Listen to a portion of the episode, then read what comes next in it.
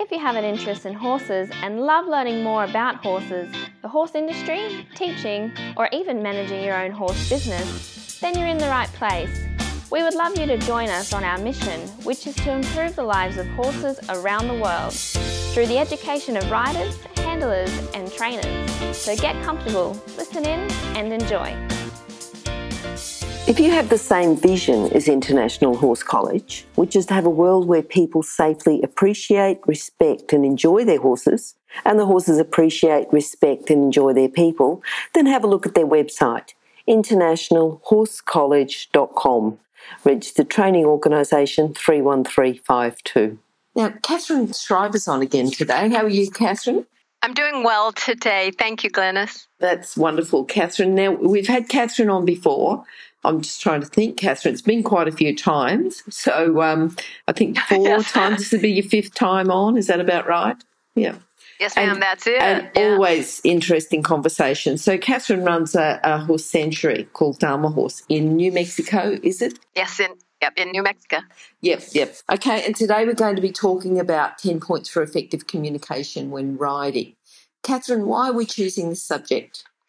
I think that a lot of times people think of horses as tools that they're using to create something rather mm-hmm. than partnering with the horse and communicating with the horse through you know the riding aids through the signals yes. that we give mm-hmm. okay yeah i think that's a good explanation you know it's not just a tool it's about the communication yeah yes yeah. so the first thing you've got what's the first thing develop a quiet seat mm, because mm. yeah, movement must have meaning. Horses feel everything, yeah. right? They are yeah. aware of every movement we make. Whether it has meaning to them or not is up to us. You know, uh, uh, horses feel the little pre signals that we give before we actually give our aids, before we tell them what we want. And that's how they seem to anticipate our aids and requests. They learn what we do before we ask for something. So uh, we can make them make them it's not a good word. We can influence them uh, with the smallest signals the smallest movements. So why not do that? Why not lighten that relationship? Um, because they're feeling it. They feel everything that we do. You know in the beginning a rider has an interfering seat. You know mm, when you're a beginner mm. and you're first riding of course. not, no balance no coordination. Right. yep. So beginning horses, horses that teach beginners are amazing beings because they learn, you know, kind of what to ignore and, yes. and what to try to listen to. Mm-hmm. And as as the rider develops, they get what we call a, a following seat. So they're able to kind of follow the horse's motion. Mm-hmm. Eventually, as you progress, you get an influencing seat. Mm-hmm. You have the ability to use your seat to actually say something to help the horse understand.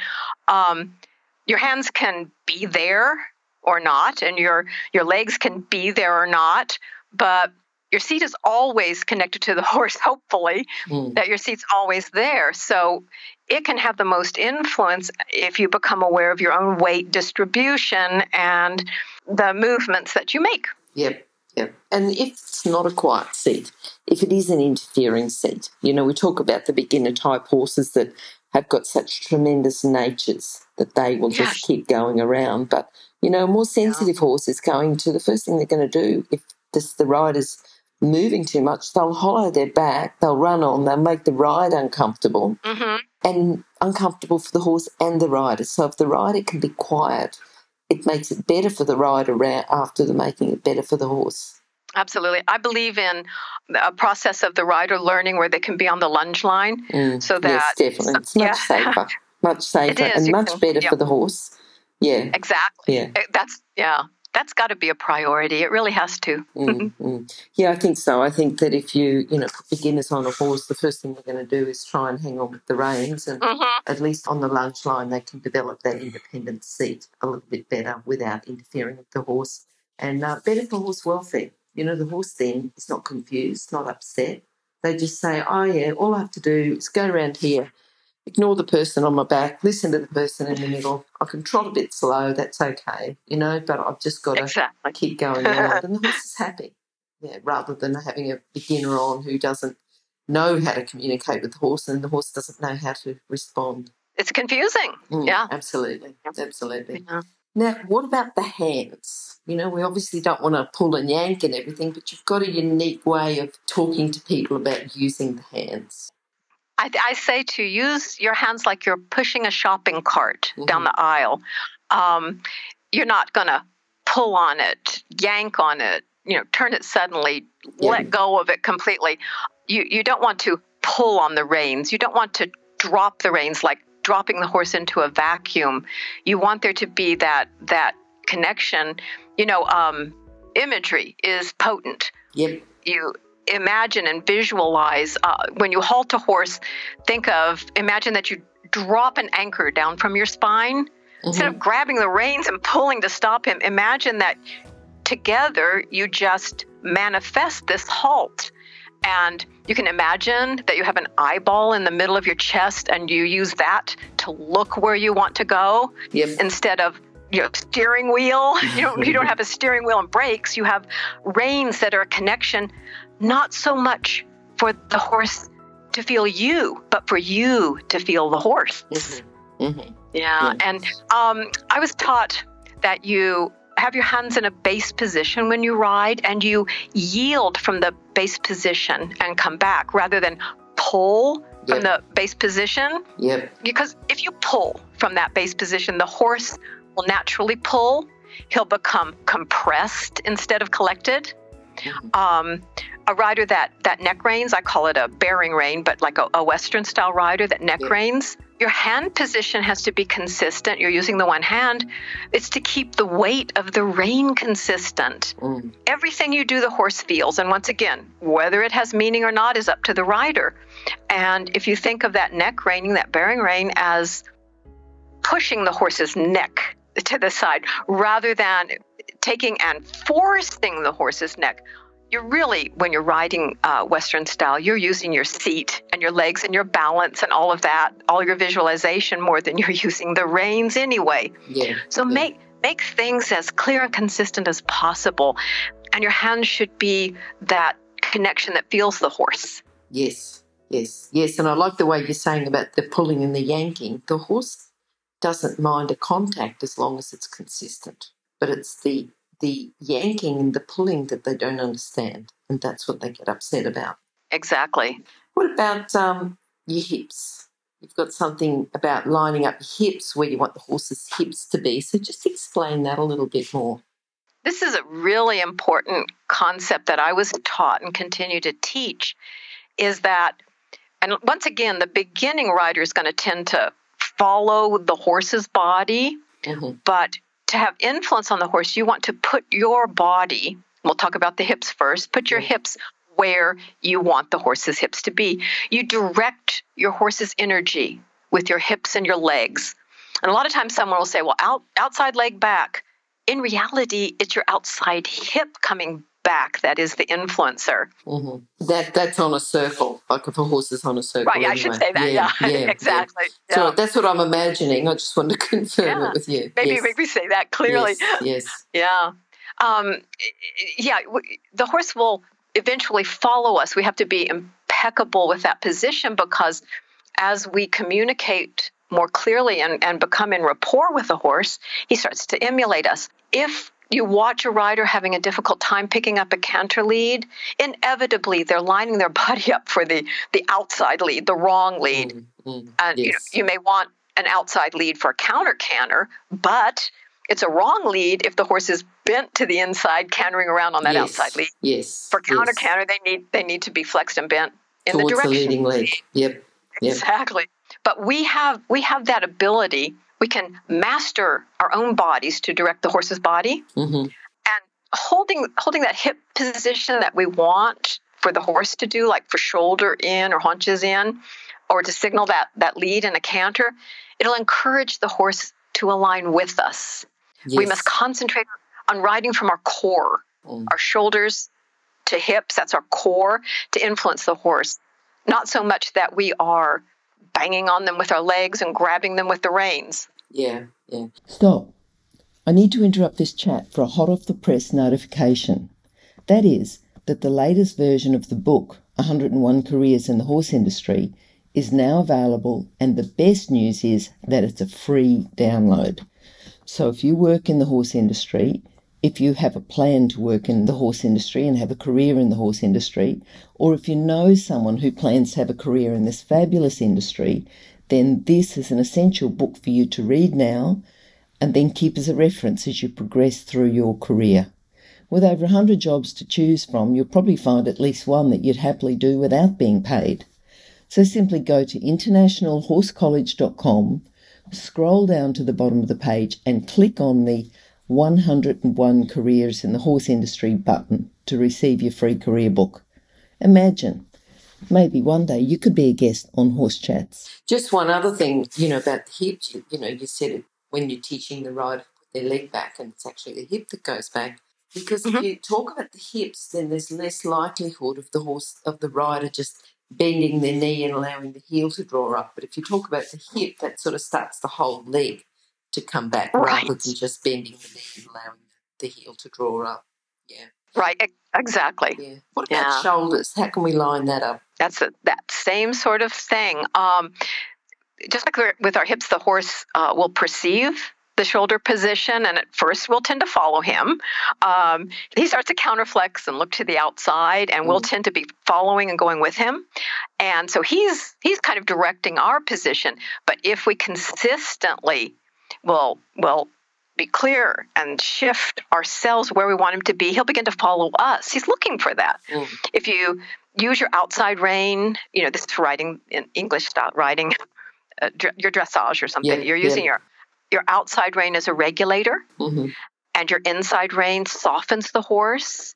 You make the circles and the turns by bending the horse's body, not by pulling his head around. Yeah. And yeah, that's the way we want to, whether it's a bitless bridle, we're riding with a bit, we're riding with a halter. Mm-hmm. Um, we want to think of that. We shape the horse's energy around that turn or to take him straight, which, by the way, is harder to do, is to go perfectly straight. But by thinking of this, then we stretch the outside of his body instead of contracting the inside of his body. Yeah. And he step he steps through the curve that we want. It's kind of like if you think of the vertebra in his spine yes. as being like like the cars on a train, mm-hmm. you know, all the train mm-hmm. cars, yep. and the train train is following the train tracks around curves and you know through the mountains. Yep. We think of the movement that we want to make. We imagine that his spine is what's following the track of the desired path. You've got some really good um, visualization exercises. You know, I think that's a good one. Just following the track. Yep. Yeah, yeah. So we're we're influencing his body, not just you know putting his head where we want it to go. Mm. Now, when I work with a beginner, I'm always telling the beginners where he's looking yeah. is where he's intending to go. So you've got to think, have him look where you want to go. But then it's much more than that. yeah, yeah, yeah. How important is the voice? You know, to use your voice. I mean, some competitions you can't use your voice, right. but you know, you can do a bit under your breath. that's, that's what happens so often. Um, really, I believe in using the voice and saying the horse's name. Your horse mm. knows his name, um, and that can get his attention. Um, you talk about your next task. You count the strides to a jump or down the long side of the arena. Horses can have trouble with what's called object permanence, and they don't fully feel secure when we disappear up onto their backs. That's why um, the hand walking, going walkabout on the trails beside the horse builds so much confidence in both the human and the horse. And saying their name gets their attention quickly. Mm. Um, if you think about now, I know a lot of dressage riders who do this little that the judge won't hear, yep. but it's to get the horse's attention back. Mm-hmm. And they, they're doing it all the time. You're going around, you're hearing all the time. Mm-hmm. It's not so much what we're doing, uh, what we're saying, um, because the horses are sensitive. They perceive intention and they understand the tone of voice. Mm, mm. So it's not so much what we say, but we don't want to growl at them. We don't want to yell at them. We want to do the, the things with our voice that build confidence and remind them that we're there. Yes. That that it's, it's another being communicating with them, mm-hmm. that they're not just a tool how much should we listen to the horse then? You know, we're talking about using our voice, but do we listen? Yeah. And do we trust that's, what we hear? Yep, that's it. Um, you don't want your horse to feel captured, you know, uh-huh. that he is captured by your hands and legs. He should he should flow like a river between your aids, between the reins and your soft legs. You feel him shift and stretch.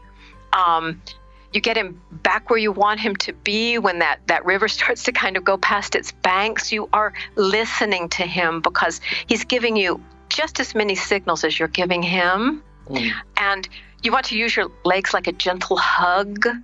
Um, it's about that that connection that you have where your your core, your being is dancing mm-hmm. with that horse and him with you, rather than he's just contained and compressed and can't get away from your hands and your legs.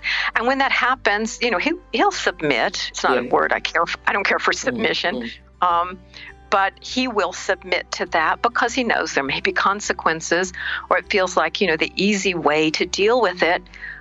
But in the long run, what you want is for him to feel the joy of this dance with you. Yeah. Learning to trust, yeah, learning to trust him, it's like um, you are listening to what he's giving back to you, and you're trusting that he means it and he's just trying to communicate. So if he's upset about something, you find out why because there's always a reason. Yeah. Yeah. And yeah, and you trust that a horse doesn't have bad intentions towards you. He just has responses. Mm-hmm. And if something gets too overwhelming, he has reactions. And we need to stay in that space where we are responding, not reacting ourselves, and allow that horse, trust him to follow your direction. Yes. Direct him yes. Okay. and then allow him, right? okay. Okay. Yeah. Okay.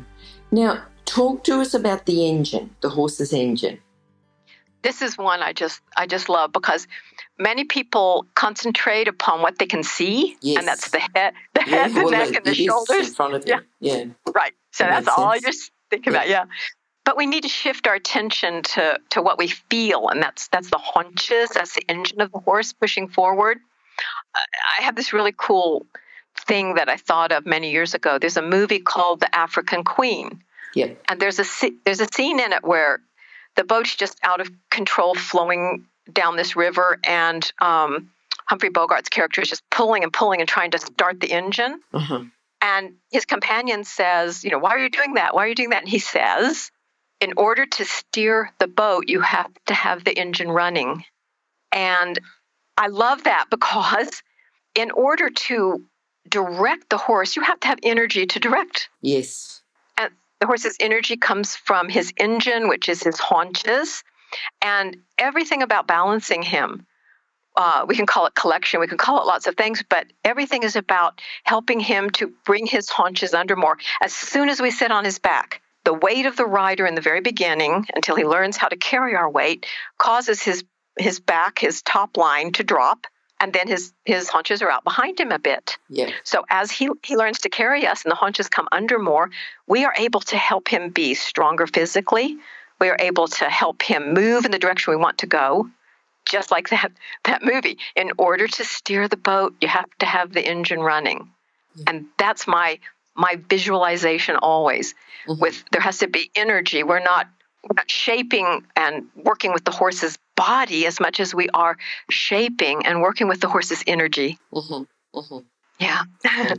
now, just thinking about the seat, because we talked out there, is, does someone, if they're developing this seat, do they need to be rigid or flexible? Can you tell us a little bit about, um, you know, yeah. how much flexibility yeah. That's what we have. Yeah. Because yeah. people can misinterpret that, can't they? A quiet seat, I've got to sit here, do nothing, and they do get nothing. rigid. Yeah. Get rigid, yeah. Right, right. And, and that's human nature, right? Mm. And if we get up, upset, we tend to just tighten up. We go into a fetal position. Yeah. But like we say, riding the horse is a dance. And we have to stay flexible. Rigid begets rigid. If we tighten up, the horse tightens up. And we have to be in that flexible space, that flowing space with our horse. Yep. We need to connect. We connect the heart and breath. Mm-hmm. Yep. And you you feel your own pulse slow to meet his heartbeat. His heart beats a lot slower than ours, than mine does. Yes. Um, You control your breath and breathe from the belly. You do that diaphragmatic breath from your diaphragm, mm-hmm. and that gets you into a more relaxed state. The moment you hold your breath, you stiffen, and that signals danger to the horse. He'll hold his breath and he'll stiffen his body, preparing to flee, or at the very least, you know, he's learning to set against the aids. Mm-hmm. So that conscious relaxation and stretching of your body keeps you effective and secure because tension defeats you. Yes. Yep. Yes. Okay. All right. Now, from what we've done so far, horses going well, riders going well, but what happens if we have issues? You know, sometimes things you might think I've covered these points so far. I've got a quiet seat, I'm using my hands correctly, my hips and shoulders line up, I'm using my voice, I'm listening, I'm riding yeah. the horse forward, I'm flexible, but you know, there's problems there. The horse isn't understanding what I'm trying to communicate. What happens there? Uh, then you have to go back and you have mm-hmm. to do do something simpler or use milder equipment. Um, I say I say this all the time. Always return to the simplicity of the walk.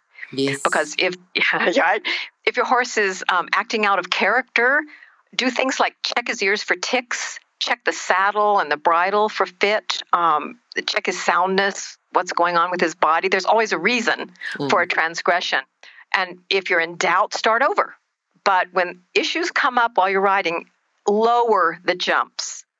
Trot instead of canter. Walk instead of trot. Bring yourself back to what is the simplest space where you've been, where you've had some success. Yep. Because you're working on yourself, you're working on your relationship, your horse is getting relaxed, and things are going well. If something goes awry and you have an issue, take the horse back to something that was going really well. Mm-hmm. It only makes sense. And as soon as you go back and you run through your steps again, it could be that your foundation wasn't quite as solid as you thought it was, or it's just such a strange day that you're not going to make a lot of progress. So go and repeat something, not drill it, you know, mm, like a, mm. uh, don't make him completely bonkers by doing something over and over and over and over again until he doesn't know if he's done it right or not. Yep, yep. But, but go, go back and do several things that you both enjoy and do well because then that will set the foundation again. Mm-hmm. It's like just taking a little examination of, you know, where your security is, where your relationship is, where your relaxation is. And yes. then you build on up up again. You can just start working your way back up again. Mm-hmm. Mm-hmm. Yeah. Okay. All right. Now, have you got something for us to just finish off before we finish?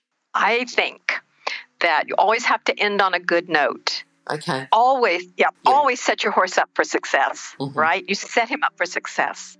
And when things go well in in the lesson, reward the horse, make him feel good about himself. Thinking one more time when things are good can backfire. I could tell you a story. Mm-hmm. uh, your horse is your horse isn't a vehicle. He's not a chair to sit on.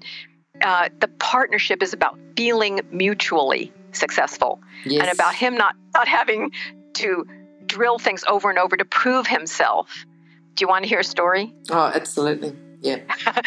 so, years ago, we were in Roswell, New Mexico. I had a riding school, and there was an outside course at a show we were all going to go to with our horses. And there was a roll top, a white roll top, strange jump out on there, and everybody always had trouble. And we were going to make, we're going to set up for success, right? We're going to yes. make it good. So my brother went out and measured it, and he he built the same roll top jump okay. in our outside course yes. and painted it white. So we had the same thing, and we put these little branches that look like trees beside it and all. Mm-hmm. And I set up a long jumping lane, a grid to go through, which was like something like maybe one stride, bounce, bounce, two strides, set them up, jumping, make a turn, come to the roll top and take it. Yep. And it worked. And we all went through several times.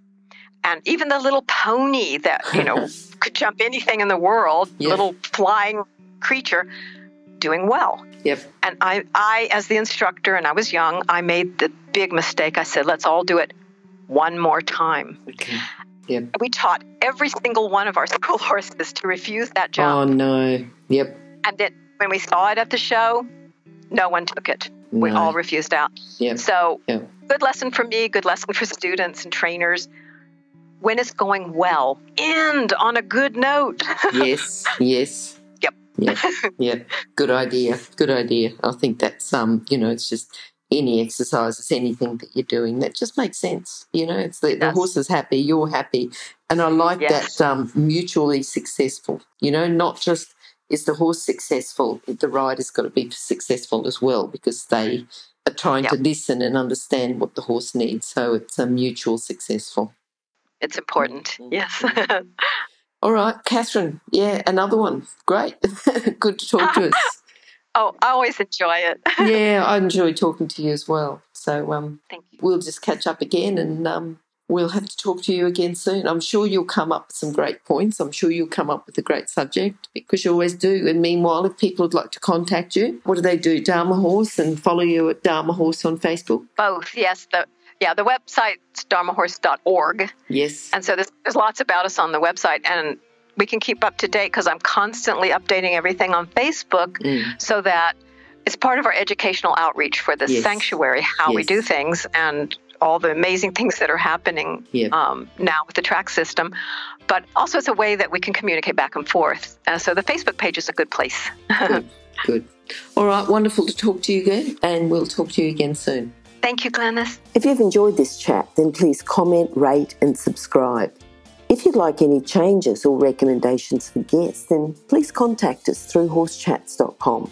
And while you're online, have a look at the government accredited courses at internationalhorsecollege.com, registered training organisation 31352.